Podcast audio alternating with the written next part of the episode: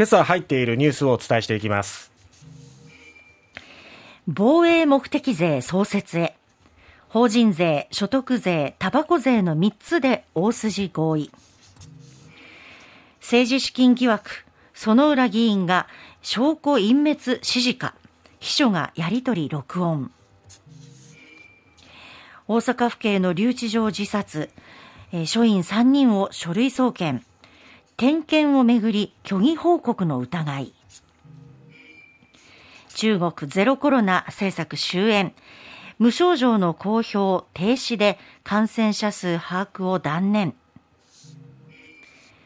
リバーウォーク北九州、福岡支所が来年春運営撤退、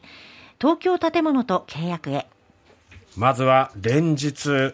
えられている防衛費ですけれども、はい、にせんにじゅうさんねんど税制改正の最大の焦点となっているこの防衛費増額の財源措置の大枠が昨日固まりました。法人税、たばこ税、復興特別所得税のみっつの税目を財源措置の対象としまして、にせんにじゅうよねんど以降に段階的な増税に踏み切ると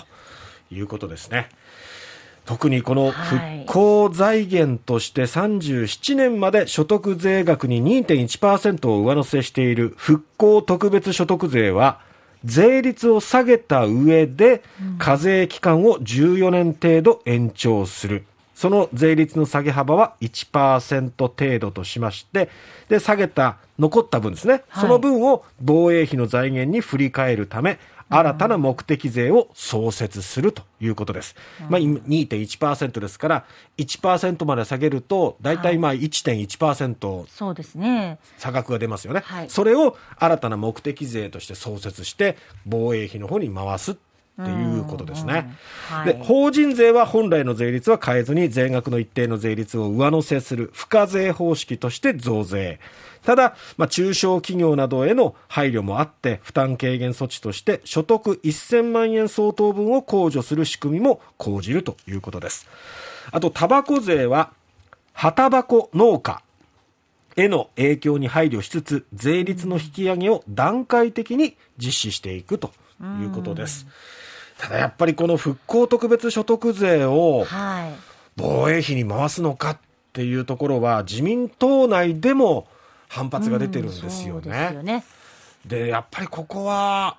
その東日本大震災の被災地から選出された議員の方々も地元の方々の意見というものをしっかり汲み取って、うん、この党内にその声をぶつけるべきだと思いますよね。そうですね。うん、そのこの特別え復興特別所得税って復興への目的で役立てられるものってことは、はい、要は建設していくもの、うんうん、なんか防衛っていうと何かをこうなんか一つ破壊するというか、なんか対照的なものに見えてしまうんですよね。なんかね、まあ、確かに税率下げて、えーまあ、別物としてっていうことなんでしょうけれどもね、えーなんか取れる、うん、取りやすいところから取るみたいなねそう、そういう思惑も透けますけども、ね、そもそも ジーディーピー 比 にパーセント でっていう、うん、それありきで考えていくっていうところから順番がおかしいんじゃないの、はい、確かにそうですよね。国に見合った、うん、国力に見合った防衛としてこの程度が必要で、だからこうしていくっていう議論が行っていくならまだわかるんですけど、うんうん、はいちょっと順番もねおかしいし、確かにそうですよね、えー、まだまだちょっとここの辺はね、うんえー、議論交わす余地があるんじゃないかなと思います。続いて、自民党の薗浦健太郎衆議院議員の関連政治団体が複数の政治資金パーティーで得た収入を政治資金収支報告書に少なく記載した疑惑で、薗浦氏が政治団体の関係、えー、責任者薗浦氏が政治団体の会計責任者を務めていた公設第一秘書に、うん、通帳に記載された収支のメモ書きを消去するよう求めた疑いがあることが関係者への取材で判明したと毎日新聞が一面で報じております。秘書はその際のやり取りを録音していたということです。特捜部はその録音を入手していまして、薗浦氏が秘書に証拠隠滅を指示したと見ている模様ということなんですね。ちゃんと録音していたんですね、えーうん、そういう録音とかメモとかそういうものも証拠として、えー検察が押収しているっていうこともあって東京地検特捜部が押収しているっていうことも分かって、うん、なんかどうやら薗浦議員としてはあの認めている部分もね供述として出てきているようなんですけどもね、うん、もう言い逃れできないんじゃないですか ね, うんねちょっともう外堀が固まっているっていうような状況になってきていますね。さて続いては大阪府高槻市の女性を殺害し保険金を騙し取ろうとした疑いで再逮捕された養子の高井凜容疑者がくがつに大阪府警福島署の留置場で自殺した問題で福島署が自殺直前のいちじかんに一度も巡回していなかった上巡回したとする虚偽の報告書を作成していたことが分かったと。そして容疑者の私物置き場の点検もはちがつは実施していなかったのに点検したとする報告書を作成していた。ちょっとこの一件大阪府警福島署ちょっとこれは隠蔽っていうところと悪質ですよね。なんか怠慢というかうーんうー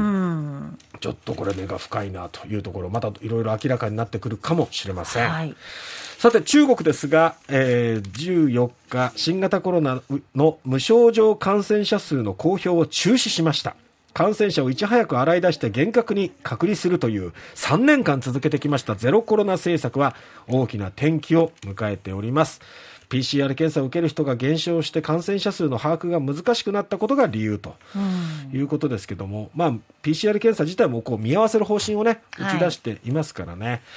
ということで、まあ、無症状者の、えー、把握が難しくなったということで事実上断念したということです。さて北九州の話題です。福岡地所、福岡地所のグループ会社が来年さんがつをもって大型複合施設リバーウォーク北九州の商業床運営から退くことが昨日分かりました。契約満了に伴うものでしがつからは不動産大手東京建物の子会社が運営に当たる見通しということで西日本新聞経済面で報じております。